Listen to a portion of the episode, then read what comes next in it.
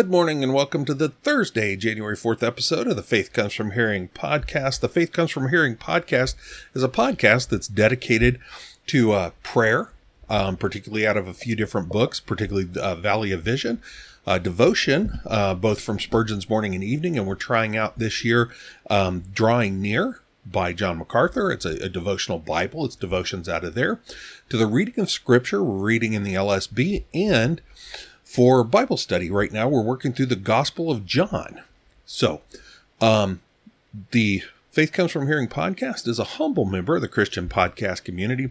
You can find us over at ChristianPodcastCommunity.org. A lot of great listening over there, over 60 well curated podcasts, wide, wide variety of topic areas, all covered from a biblical worldview. My brothers and sisters in Christ over there doing a wonderful, wonderful job um, putting together content for the kingdom. So definitely worth your while to get over there. I would guarantee you, you're going to find something over there you want to listen to. And there's honestly a really good chance you're going to find more over there to listen to than you actually have time to listen to it in. And I say that from experience. All right. Well, with it being our morning segment, uh, we're gonna we like like I said, we use in our morning segment uh, Valley of Vision and Spurgeon's morning and evening for our devotion, and then we do our scripture reading. And then in our evening segment, we're going to do use a couple of different things. Like, like I said, we've been trying out a few different things, and, and I hope you're enjoying the new music. Um, I changed up my music. Wanted to just try something different. We've been doing the same thing for what uh, 16 months or so, so I wanted to try something different. I, I hope you like it. Um, I think um, probably over at Spotify what may be the only place that you can comment, but I, would welcome any comments you, you want to make about the podcast over there, and I will do my best. I, you, you may be able to do it actually on um, um, uh, Christian podcast community as well. You may be able to make comments there. I don't remember, um, but but I would I I would love any comments if you need to. Go over to Facebook and you can look me up, Wayne Floyd. Um, you can look me up and actually it may be Rodney Wayne Floyd Jr. I, I don't remember which, but anyways, and you can definitely leave me some comments there as well. Um, because I post daily. I post these podcasts up there daily, these episodes up there daily. So you can definitely comment on there as well. I, am happy to take whatever constructive criticism you, you provide um, because it's definitely all about you and getting you exposed to the Word of God and to prayer and devotion. It's to help us all get there and spend more time there. All right. Well, let's go ahead and open up. Uh, this morning segment, we're going to open up with the fifth day morning prayer because it's fifth day of the week. Uh, it's called the Giver. Let's pray. Creator, upholder, and proprietor of all things, we cannot escape from thy presence and control, nor do, nor do we desire to do so. Our privilege is to be under the agency of thy omnipotence, righteousness, wisdom, patience, mercy, and grace. For thou art love with more than parental affection. We admire thy goodness, stand in awe of thy power, abase ourselves before thy purity. It is the discovery of thy goodness alone that can banish our fear Allure us into thy presence, help us to bewail and confess our sins. We review our past guilt and are conscious of present unworthiness. We bless thee that thy steadfast love and attributes are essential to our happiness and hope. Thou hast witnessed to us thy grace and mercy in the bounties of nature, in the fullness of thy providence, in the revelations of Scripture, in the gift of thy Son, in the proclamation of the gospel. Make us willing to be saved in thy own way perceiving nothing in ourselves but all in Jesus. Help us not only to receive him, but to walk in him, depend upon him, commune with him, follow him as dear children, imperfect but still pressing forward, not complaining of labor, but valuing rest, not murmuring under trials, but thankful for our state. And by so doing, let us silence the ignorance of foolish men. Amen. All right. And from Spurgeon's morning and evening, the morning devotion for January 4th, um, let's see, the text is from 2 Peter 3, verse 18. Grow in grace and in the knowledge of our Lord and Savior Jesus Christ. Grow in grace, not in one grace only, but in all grace. Grow in that root grace, faith. Believe the promises more firmly than you have done let faith increase in fullness, constancy, simplicity. Grow also in love. Ask that your love may become extended, more intense, more practical, influencing every thought, word, and deed. Grow likewise in humility. Seek to lie very low and know more of your own nothingness. As you grow downward in humility, seek also to grow upward, having nearer approaches to God in prayer and more intimate fellowship with Jesus. May God the Holy Spirit enable you to grow in the knowledge of our Lord and Savior. He who grows not in the knowledge of Jesus refuses to be blessed. To know him is life eternal, and to advance in the knowledge of him is to increase in happiness. He who does not long to know more of Christ knows nothing of him yet. Whoever hath sipped this wine will thirst for more. For although Christ doth satisfy, yet it is such a satisfaction that the appetite is not cloyed, but whetted. If you know the love of Jesus, as the hart panteth for the water brooks, so will you pant after deep draughts, draughts of his love. If you do not desire to know him better, then you love him not, for love always cries, Nearer, nearer.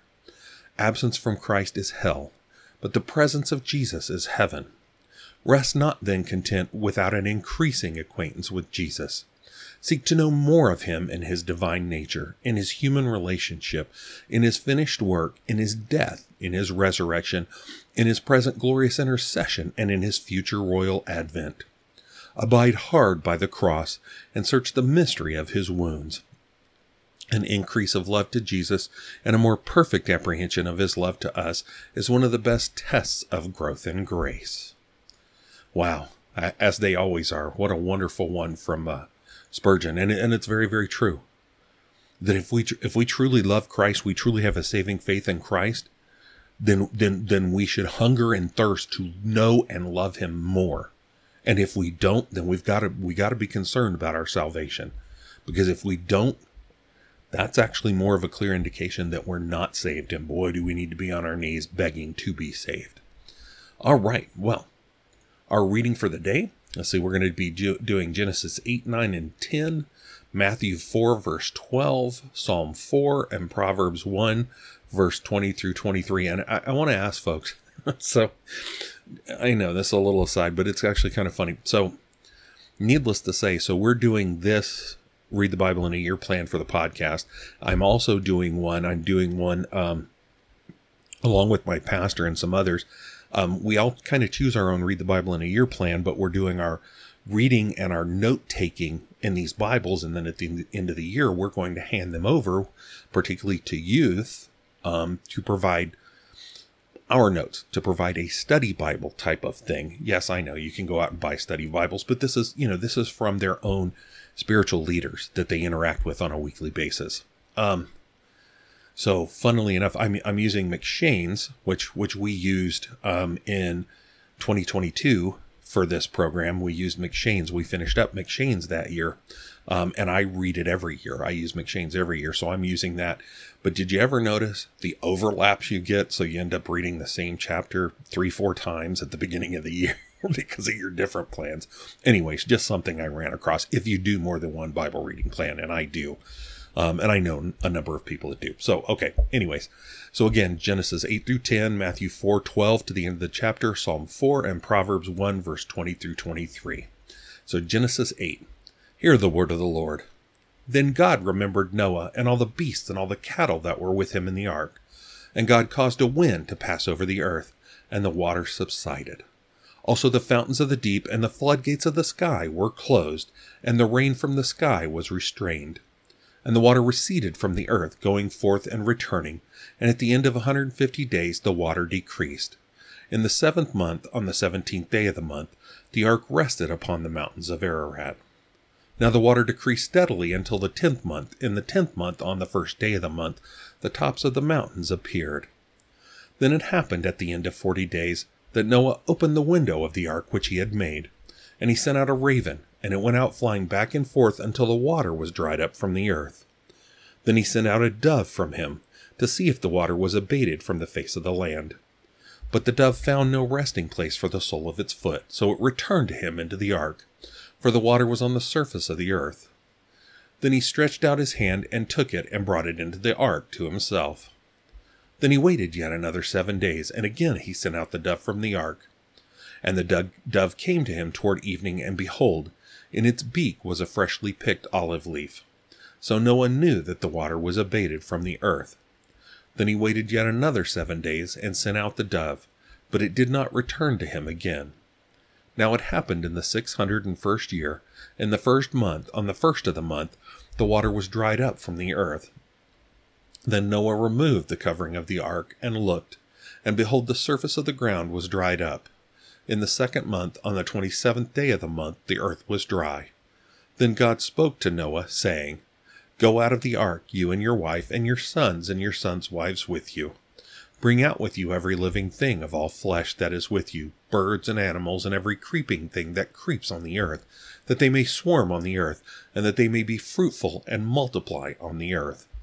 So Noah went out, and his sons and his wife and his sons' wives with him. Every beast, every creeping thing, and every bird, everything that moves on the earth, went out by their families from the ark. Then Noah built an altar to Yahweh, and took of every clean animal and of every clean bird, and offered burnt offerings on the altar. And Yahweh smelled the soothing aroma. And Yahweh said to himself, I will never again curse the ground because of man, for the intent of man's heart is evil from his youth and I will never again strike down every living thing as I have done. While all the days of the earth remain, seed time and harvest, and cold and heat, and summer and winter, and day and night, shall not cease. And God blessed Noah, Gen- sorry, Genesis 9. And God blessed Noah and his sons and said to them, Be fruitful and multiply and fill the earth. And the fear of you and the terror of you will be on every beast of the earth, and on every bird of the sky, with everything that creeps on the ground, and all the fish of the sea. Into your hand they are given. Every moving thing that is alive shall be food for you, as with the green plant. I give all to you. However, flesh with its life, that is its blood, you shall not eat. Surely I will require your life lifeblood. From every living thing I will require it, and from every man, from each man's brother, I will require the life of man. Whoever sheds man's blood, by man his blood shall be shed. For in the image of God he made man. As for you, be fruitful and multiply. Swarm on the earth and multiply in it. Then God spoke to Noah and to his sons with him, saying, As for me, behold, I establish my covenant with you, and with your seed after you and with every living creature that is with you, the birds, the cattle, and every beast of the earth with you, of all that comes out of the ark, even every beast of the earth. Indeed, I establish my covenant with you, and all flesh shall never again be cut off by the water of the flood, and there shall never again be a flood to destroy the earth. Then God said, This is the sign of the covenant which I am giving to be between me and you, and every living creature that is with you, for all successive generations. I put my bow in the cloud, and it shall be for a sign of a covenant between me and the earth. And it will be when I bring a cloud over the earth that the bow will be seen in the cloud. And I will remember my covenant which is between me and you, and every living creature of all flesh. And never again shall the water become a flood to destroy all flesh. So the bow shall be in the cloud, and I will look upon it to remember the everlasting covenant between God and every living creature of all flesh that is on the earth. And God said to Noah, This is the sign of the covenant which I have established between me and all flesh that is on the earth. Now the sons of Noah who went out of the ark were Shem and Ham and Japheth, and Ham was the father of Canaan. These three were the sons of Noah, and from these the whole earth was scattered abroad. Then Noah began to be a man of the land, and planted a vineyard. And he drank of the wine, and became drunk, and uncovered himself inside his tent. Then Ham, the father of Canaan, saw the nakedness of his father, and told his two brothers outside. But Shem and Japheth took the garment and laid it upon both their shoulders, and walked backward, and covered the nakedness of their father, and their faces were turned backward, so that they did not see their father's nakedness. Then Noah awoke from his wine, and he knew what his youngest son had done to him. So he said, Cursed be Canaan, a servant of servants, he shall be to his brothers. And he said, Blessed be Yahweh, the God of Shem, and let Canaan be his servant. May God enlarge Japheth, and let him dwell in the tents of Shem, and let Canaan be his servant. And Noah lived 350 years after the flood. So all the days of Noah were 950 years, and he died. Genesis 10. Now these are the generations of Shem, Ham, and Japheth, the sons of Noah, and sons were born to them after the flood. The sons of Japheth were Gomer and Magog and Madai and Javan and Tubal and Meshech and Tiras. The sons of Gomer were Ashkenaz and Riphath and Togarmah. The sons of Javan were Elisha and Tarshish, Kittim, and Dodanim. From these the coastlands of the nations were separated into their lands, every one according to his tongue, according to their families, into their nations. The sons of Ham were Cush and Mizraim and Put and Canaan. The sons of Cush were Seba and Havilah and Sabta and Raamah and Sabteca, and the sons of Raamah were Sheba and Dedan. Now Cush was the father of Nimrod. He began to be a mighty one on the earth. He was a mighty hunter before Yahweh. Therefore it is said, like Nimrod, a mighty hunter before Yahweh. The beginning of his kingdom was Babel, and Erech, and Akkad, and Calneh, in the land of Shinar. From that land he went out to Assyria, and built Nineveh, and Rehoboth Ir, and Calah, and Resen between Nineveh and Calah, that is the great city. Mizraim was the father of Ludim, and Anamim, and Lehabim, and Naphtuhim and Pathrusim, and Casluhim, from whom came the Philistines, and Caphtorim. Canaan was the father of Sidon, his firstborn, and Heth, and the Jebusite, and the Amorite, and the Girgashite, and the Hivite, and the Arkite, and the Sinite, and the Arvadite, and the Zemarite, and the Hamathite, and afterward the families of the Canaanite were scattered. The border of the Canaanite expend- extended from Sidon as you go toward Gerar, as far as Gaza, as you go toward Sodom and Gomorrah, and Admah and Zeboim as far as Lasha. These are the sons of Ham according to their families, according to their tongues, by their lands, by their nations. Also to Shem, the father of all the children of Eber, and the older brother of Japheth, children were born. The sons of Shem were Elam and Asshur and Arpachshad and Lud and Aram. The sons of Aram were Uz and Hul and Gether and Mash. Arpachshad was the father of Shelah, and Shelah was the father of Eber. Now two sons were born to Eber. The name of the one was Peleg, for in his days the earth was divided, and his brother's name was Joktan. And Joktan was the father of Almodad, and Sheleph, and Hazarmaveth, and Jerah, and Hadoram, and Uzal, and Diklah, and Obal, and Abimael, and Sheba, and Ophir, and Havilah, and Jobab. All these were the sons of Joktan. Now their settlement extended from Mesha as you go toward Sephar, the hill country of the east. These are the sons of Shem according to their families, according to their tongues, by their lands according to their nations. These are the families of the sons of Noah, according to their generations, by their nations, and out of these the nations were separated on the earth after the flood. I'm sorry for any really bad pronunciations, those are a little tough. All right, Matthew 4, verse 12 to the end of the chapter. Now, when Jesus heard that John had been taken into custody, he departed into Galilee.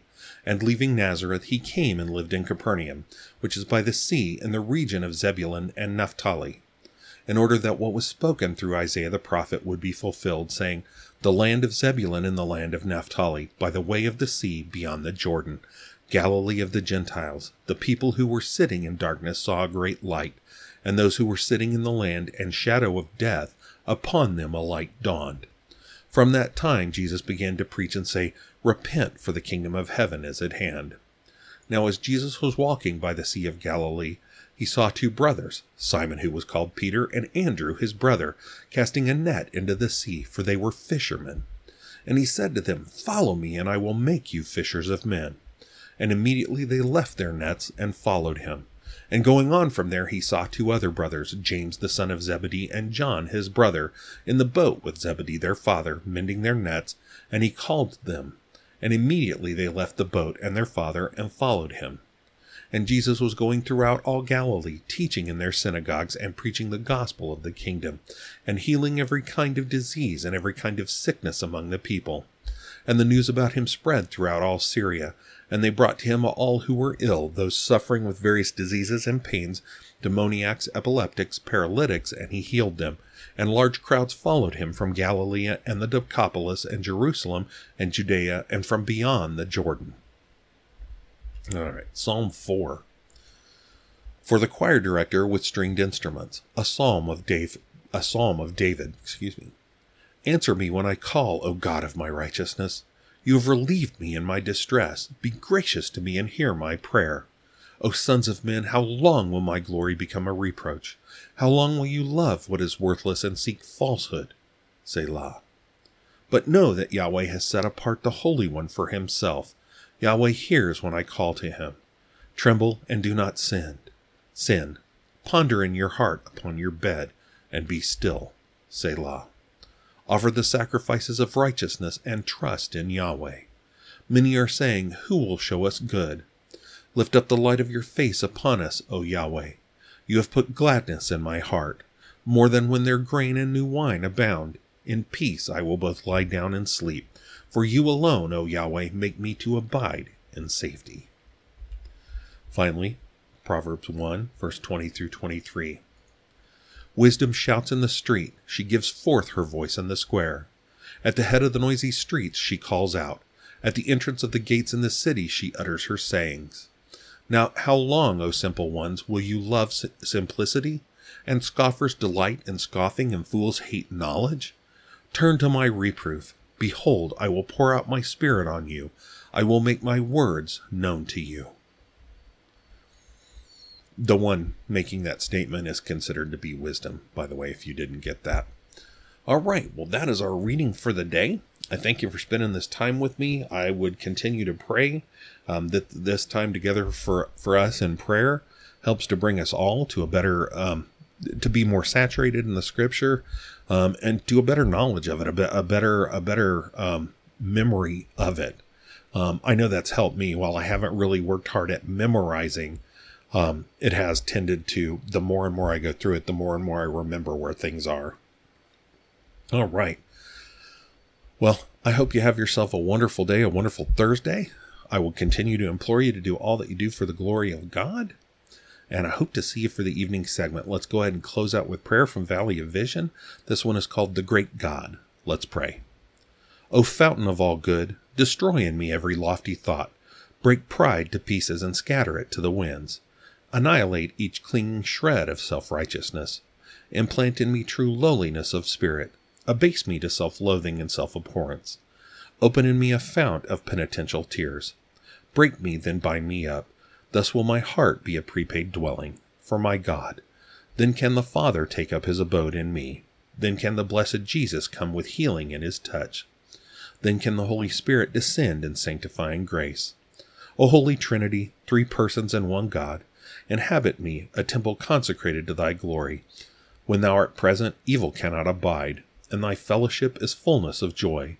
Beneath thy smile is peace of conscience. By thy side no fear disturbs, no apprehensions banish rest of mind. With thee my heart shall bloom with fragrance. Make me meet through repentance for thine indwelling. Nothing exceeds thy power, nothing is too great for thee to do, nothing too good for thee to give. Infinite is thy might, boundless thy love, limitless thy grace, glorious thy saving name. Let angels sing for sinners repenting, prodigals restored, backsliders reclaiming, Satan's captives released, blind eyes opened, broken hearts bound up, the despondent cheered, the self righteous stripped, the formalist driven from the refuge of lies, the ignorant enlightened, and saints built up in their holy faith. I ask great things of a great God. Amen. All right, again, I hope you have yourself a wonderful Thursday, and I hope to see you again for the evening segment. Have a good day. God bless.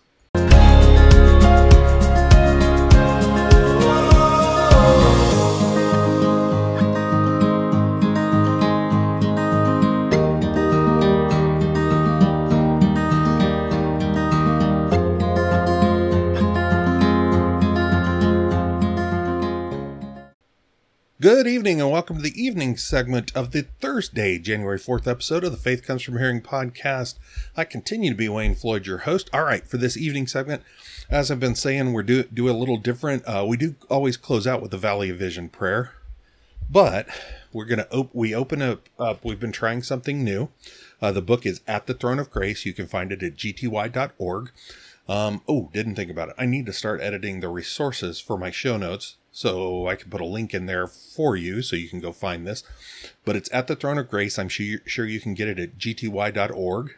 Um, and it's a book of prayers. It's a book of prayers that were done by John MacArthur, but that his children assembled for him. Um, which I think is really, really neat. I, I think that's pretty cool. I, I remember my brother and I doing some things for my dad back in the day. My dad was not a pastor or anything, but assembling stuff, um, you know, things. Um, that was it was kind of cool, you know, because we we very much loved and respected our father, um, who is no longer with us. But so what we're going to do here, we we've been using to open up the evening segment prayers from this book.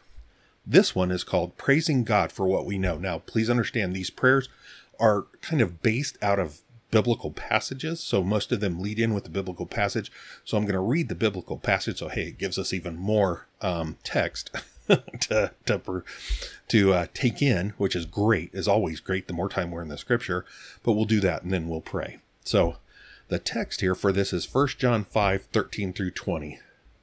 These things I have written to you who believe in the name of the Son of God, so that you may know that you have eternal life. This is the confidence which we have before him that if we ask anything according to his will, he hears us.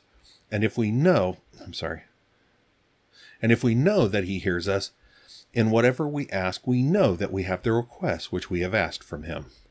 If anyone sees his brother committing a sin not leading to death, he shall ask, and God will for him give life to those who commit sin not leading to death. There is a sin leading to death. I do not say that he should make request for this. All ungodliness is sin, and there is a sin not leading to death. We know that no one who is born of God sins, but he who was born of God keeps sorry, keeps him, and the evil one does not touch him. We know that we are of God, and that the whole world lies in the power of the evil one. And we know that the Son of God has come and has given us understanding, so that we may know him who is true, and we are in him who is true. Uh, in I'm sorry, and we know him, and I'm sorry, we are in him who is true, in his Son, Jesus Christ. This is the true God and eternal life. Sorry, this is done in um, um, italic, so it's a little harder to read, and it's small print. All right, so let's pray. Father, we lift up to you the last portion of 1 John 5, thanking you for John's repeated use of the word know. These things are written to those who believe in the name of the Son of God so that we may know we have eternal life. We know that you hear us in whatever we ask. We know we have the requests we have asked from you, in Jesus' name and in accordance with his will. We know that no one who is born of God continues in the same unbroken pattern of sin as before. We know that we are of God because we hear the voice of your Spirit in your word. And we know that the Son of God has come and has given us understanding so that we may know him who is true. O Lord, how striking it is that we know all the necessary things who you are, who your Son is, what the gospel is, what salvation is, what sin is, what righteousness is, what it means to be born of God, what it means to be a child of God, what it means to be delivered from the power of the evil one, what it means to have eternal life. These things we know because you have given us revelation and illumined, sorry, and illuminated our understanding so that we might know with full assurance. The best of it is, uh, sorry, the best of it all is knowing you, the God of all comfort, Father of mercies, our ever present God, eternal Savior, Creator of heaven and earth, Lord of righteousness, Judge of all things, and Justifier of all who believe in Jesus. How unsearchable are your judgments and unfathomable your ways. You are unspeakably great and greatly to be praised. The eyes of all look to you, and you give them their food in due time. You open your hand and satisfy the desire of every living thing. May we seek satisfaction in you alone. We bless you for the good news of salvation, all its doctrines, insights, promises, and pleadings. By its truth we understand that we are hopelessly lost, but you sought and found us. We were poor and empty, but you have filled our cups to overflowing. We were in darkness, but you brought us into the light. We were in bondage to sin, but you brought us and make a, and made us slaves to righteousness. You became for us a place of refuge, our fortress, our rock, and our redeemer. Make us to be bold reflections of the grace and holiness embodied in your Son, our Savior, the Lord Jesus Christ. Use both our lives and our lips to tell the world of his glory. We know that all things are in your hands. You will not permit us to be tempted beyond what we are able, and you can use even the worst calamities of this life for our good and your eternal glory. Yet we pray as Christ himself instructed us to pray. Deliver us from evil. See us safely and speedily through all the trials, that are so common in this life, and deliver us from temptation. Forgive us, Lord, for this week's sins. Wash us, make us clean, even as we worship you now. In your Son's name we pray, thanking you again for what we know. Amen. Now, I would assume he, he probably did this um, during a worship service or that, that he was going to do a message based on that, or this came out of the end of the message. But the fact is, if we're sitting here doing a Bible study, we're worshiping him. If we're praying, if we're doing devotion, we're worshiping him. Don't ever forget that. All right. And as you'll see, that prayer and what it contained and what it was about there in John, uh, First John, yeah, we're going to be talking about some of that from the Gospel of John. But, and I'm sorry, I'm banging my microphone around here, uh, trying to open up the devotion. So, our devotion for this evening segment is from Drawing Near, which is the MacArthur Devotional Bible. And what it does is a read the Bible in a year plan, but there's a devotion for each day. Now, we're not doing the read the Bible in the year plan, but we're doing the devotion. So, here we go. Um, the title for it today is Understanding Your Spiritual Resources, and the text is from Ephesians 1 4. God has blessed us in Christ with every spiritual blessing.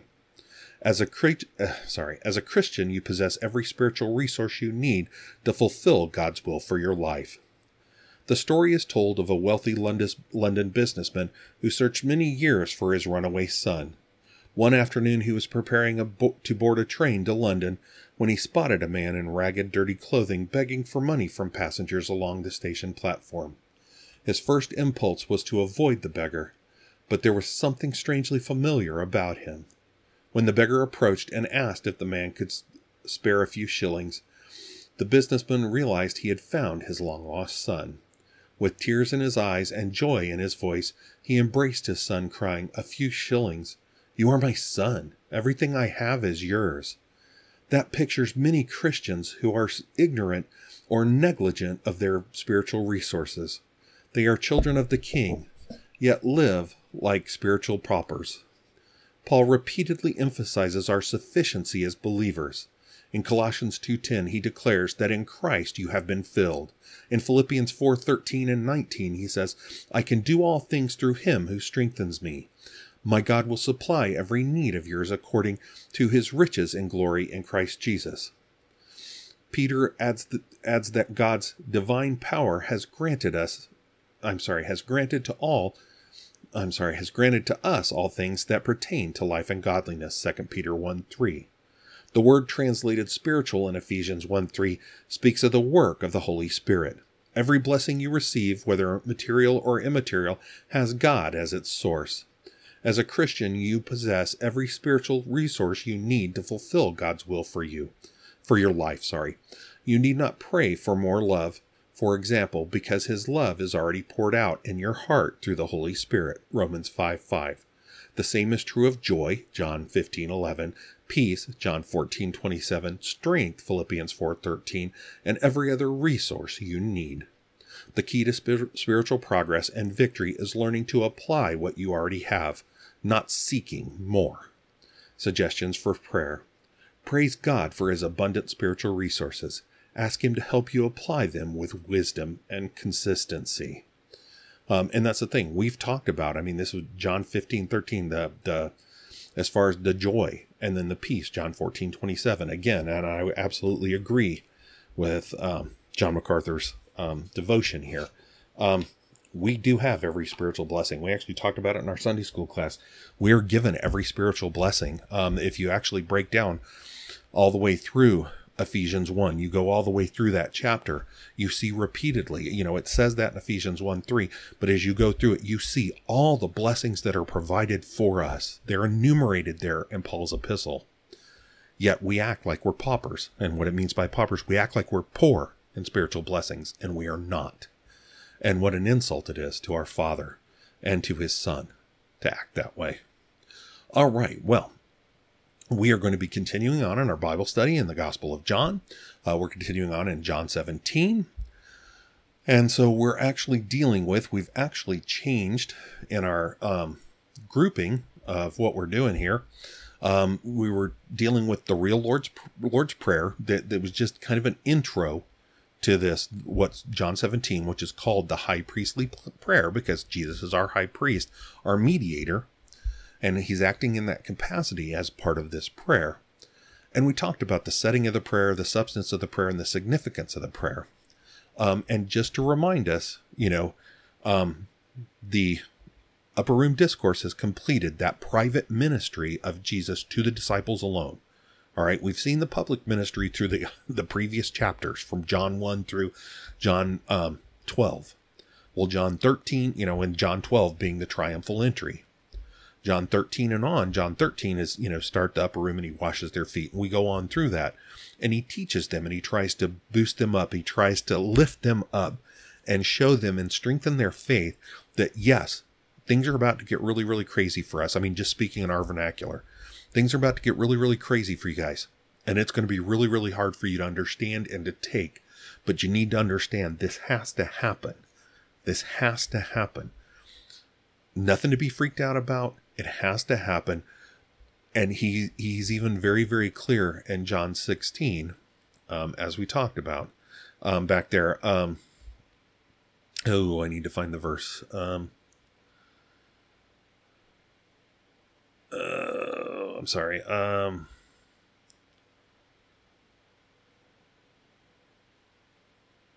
well, okay. Verse 33 is as good as any. Um, John 16, 33. These things I have spoken to you so that in me you may have peace. In the world you have tribulation, but take courage. I've overcome the world. He's saying, no matter what your tribulation is, I've overcome the world, meaning that his adopted brothers and sisters have overcome the world, meaning his disciples have overcome the world. Um, he goes back in, and I, I couldn't find. I'm, I'm trying to eyeball it really quick. Oh, um, here we go. Uh, verse 20, John 16, verse 20. Truly, truly, I say to you that you will cry and lament, but the world will rejoice. You will be sorrowful, but your sorrow will be turned into joy. He's very, very clear to them. Yeah, this is going to be rough, but it's going to change. And again, we get in, we go into the high priestly prayer. Again, um, like I said, Jesus spoke these things. That's almost a therefore because it points back at specifically John 16 33, but at the entirety of the things he has said to them from John 13 through John 16. So he's in light of those things, he makes this prayer. And the crux of this prayer is that God glorify your Son, that the Son may glorify you. Okay, that that is kind of the crux of the prayer. Um, sorry, I'm about to.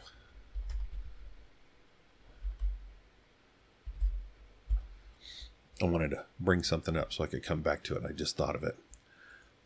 But so we're moving into a new section today. We're moving into a new section today. And like I said, um, God willing, it's going to take us into next week. And it's talking about Jesus' prayer and the eternal plan of God. And we talked about the significance of the prayer last night, and I, I realized it was really kind of short, but that's the thing. The significance of that is that, you know, that, that, um, communication, that divine communication between two parts of the triune God, communication within the Godhead, and that these gentlemen were direct witnesses of it. And through this text, we are witnesses of it. And how, how amazing that is. And that's the significance of it. But the other part of the significance is that this is the eternal, they, they, Jesus here alliterates the eternal plan of God and that he is stepping forward to complete this plan. And that in that stepping forward, he will be honored. He truly understands this. This is not, this is not Jesus, um, I don't know if you've ever done this, but you ever just sit there and and you go to try to pray, and maybe it's in a corporate setting, so you try to give the most the most Christianized prayer you can, but it but it's you know it, it's kind of just geez, I wonder how they're going to take this. That's not Jesus. That's not Jesus here. And he he knows exactly what's going on. He's not oblivious to what's coming. He knows exactly what's coming, but he knows in it the Father will be glorified and he will be glorified in completing this work. But part of that, part of this prayer, part of him praying this, he's truly praying this so that you know, God will keep these disciples, and, and God will. God had planned that already, but Christ is making clear in front of the disciples to request this. Because these, these disciples don't understand. And again, I mentioned this last night, and I'm going to go ahead. I actually pulled the text up for it. Matthew 16, 21 through 23. From that time, Jesus began to show his disciples that he must go to Jerusalem and suffer many things from the elders and the chief priests and the scribes, and be killed and be raised up on the third day. And Peter took him aside and began to rebuke him, saying, God forbid it, Lord, this shall never happen to you. But he turned and said to Peter, Get behind me, Satan. You are a stumbling block to me, for you are not setting your mind on God's interests, but man's. Even there in Matthew, Jesus makes very, very clear that Peter, and he makes clear their lack of understanding that Peter is focusing on man's interest. Again, like I've said, their culture, their culture saw the Messiah as somebody that saved them from worldly stuff, somebody that saved them from their worldly oppressors, their temporal, I, I use that term temporal, uh, fleshly oppressors. That's not what was meant. That's not who the Messiah was. That's not what the prophets proclaimed. If you truly read through the prophecies and put them together, he was meant to be a spiritual savior. That's who he's meant to be. And it's clear Peter doesn't get it. And I I I have trouble bashing Peter because we if we were living in that society, we'd have been the same way. The entirety of Israel was that way, except John the Baptist. Except maybe Jesus' mother as he's been born and have they been met, by angels, you know.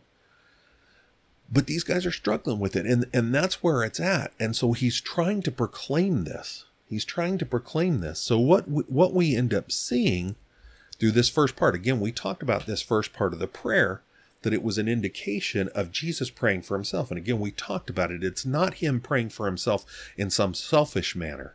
He's praying that his works, that these works would be completed for the purposes of God, to honor God and thus to honor Him.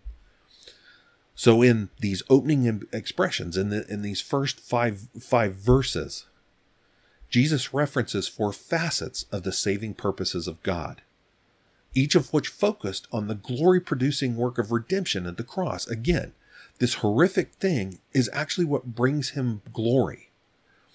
So, what we're going to look at today is the right that Jesus possesses, that right that is given to him because of the work he is about to do on the cross. And, and that's what this prayer is about. Again, it is about God's plan, and that plan included Jesus being crucified.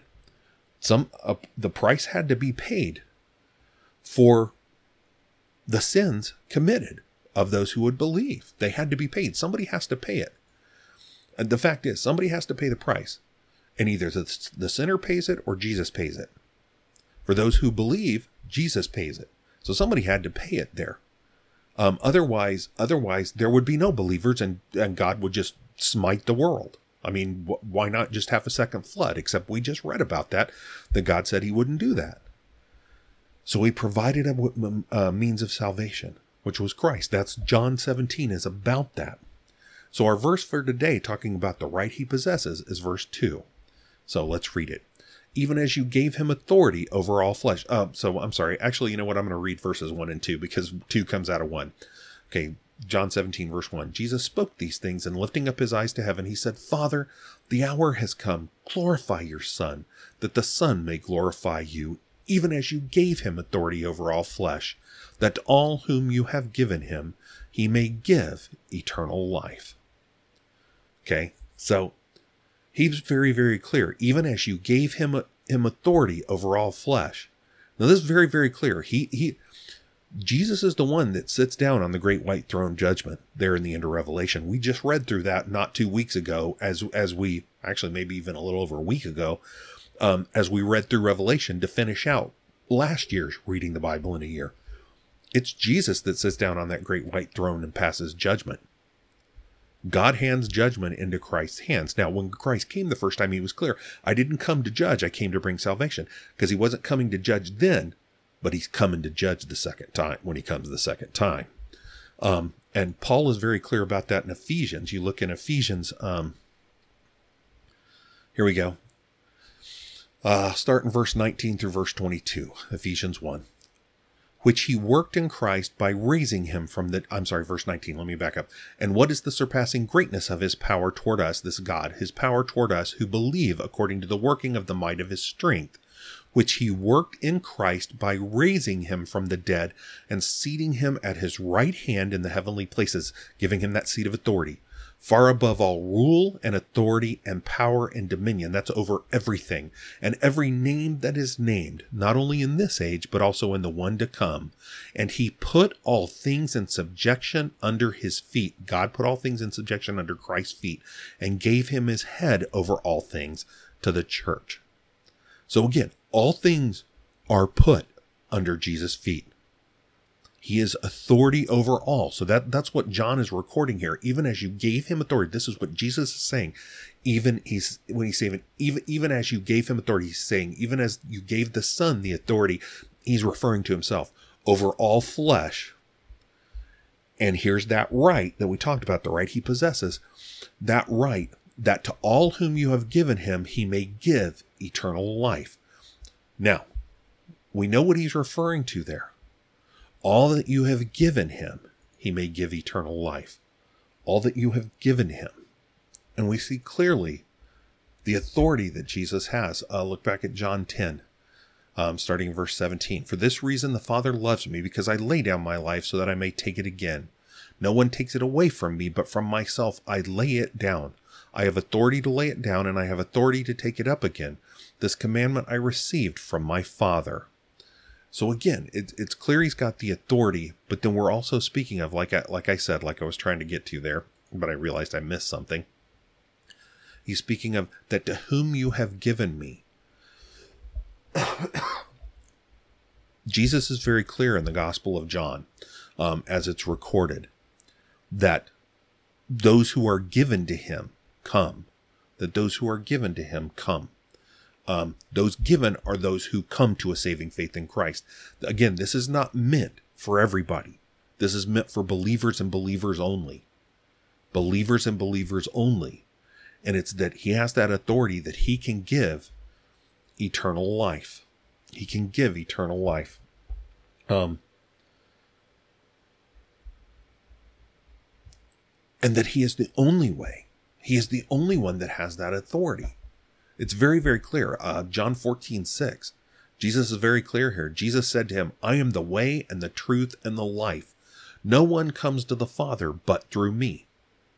That's that's supreme authority right there. I mean, yes, agreed. He submits to the Father, and he does so because that's appropriate within within how how they work together in the triune Godhead. Okay. But he has that authority. No one comes to the Father but through him. But through me, as he says, John 14, 6. He's very, very clear about that. Very, very clear about that. Um, and we go back to John 3, verse 35 and 36. The Father loves the Son and has given all things into his hand. He who believes in the Son has eternal life. But he who does, who does not obey the Son will not see life, but the wrath of God abides on him. So again, it, it continues to make clear what, what Jesus is saying here in John 17. And that, of course, that was John and, or Jesus in John 3. That, you know, um, sorry, that the Father has given all things into the Son's hand. He's put all things, He's given him that authority. And it's clear, as it said in John 17, that to all whom you have given him, he may give eternal life. So that one who's given him that relates to John 3:35 or 36, he who believes in the Son has eternal life. So that's to believers only. And then it's clear, but he who does not obey the Son, meaning does not believe, will not see life, meaning eternal life, but the wrath of God abides on him. He will have to pay for that sin. But that's what Jesus is saying is that he has that right. He has been given that clear right, that clear right to dispense eternal life. And he knows that that comes through his crucifixion and resurrection, that he must go to the cross. and he must be crucified. He's been, that's the thing. That's what he's been trying to communicate to these men for years now, um, particularly within this last year, trying to make clear to them that this is where he is going. This is what is going to happen. That, that this has to happen. This has to happen to complete God's plan, so that as as I mentioned the other night, and I forget which night it was, then it's very very clear that when Jesus ascends into heaven, he takes up his seat at the right hand of God. He sits down because the work is done. But the work isn't done till he is crucified for our sins and takes the wrath of God on himself for those sins, but then dies and is resurrected, thus beating death, thus destroying death. The only one who could. Thus, he took the power of death. He took power over death. At that point, the war is won. I'm sure Satan thought, you know, and, and again, I'm not, I'm not, I'm not going to sit here, but can you imagine? Uh, this is just an opinion, but can you imagine Satan sitting there thinking, yes, because he's got Herod and he's got, um, the, the priests, those who are supposed to be the religious elite, the pure, the pious, murdering the Son of God and sitting there basically basically you know doing his Tebow or whatever you know whatever touchdown celebration and all that stuff. But then at the peak of what he thinks is his victory is his greatest defeat. Because at that which looked like the greatest defeat of Christ, which even Peter, we saw that in the Matthew passage, that Peter thinks would be his greatest defeat, that these guys are falling apart about, is his greatest victory. Because he laid down his life to pay the price for our sins and then took it back up at the resurrection to have victory over death and victory over Satan.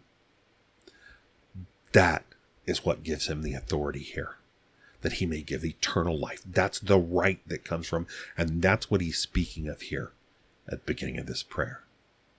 All right. Well, that's going to do it for us for this evening. I hope you had a. Uh, I, I appreciate you being with me. I hope this has helped. I know I stuttered around a little bit, but I hope this helps us all to have a better understanding of this high priestly prayer and of the Gospel of John. And uh, I hope you have a great evening. Let's go ahead and close out with the fifth day evening prayer. It's called protection. Let's pray. O Lord God, thou art our preserver, governor, savior, and coming judge. Quieten our souls to call upon thy name. Detach us from the influence of the flesh and the senses. Impress us with the power of faith. Promote in us spirituality of mind that will render our services acceptable to thee and delightful and profitable to ourselves. Bring us into that state which attracts thine eye, and prepare us to receive the proofs of thy love. Show us our danger, that we may fly to thee for refuge. Make us sensible of our sin's disease, that we may value the good physician. Placard to us the cross, that it may slay the enmity of our hearts. Help us to be watchful over our ways, jealous over our tempers, diligent over our hearts.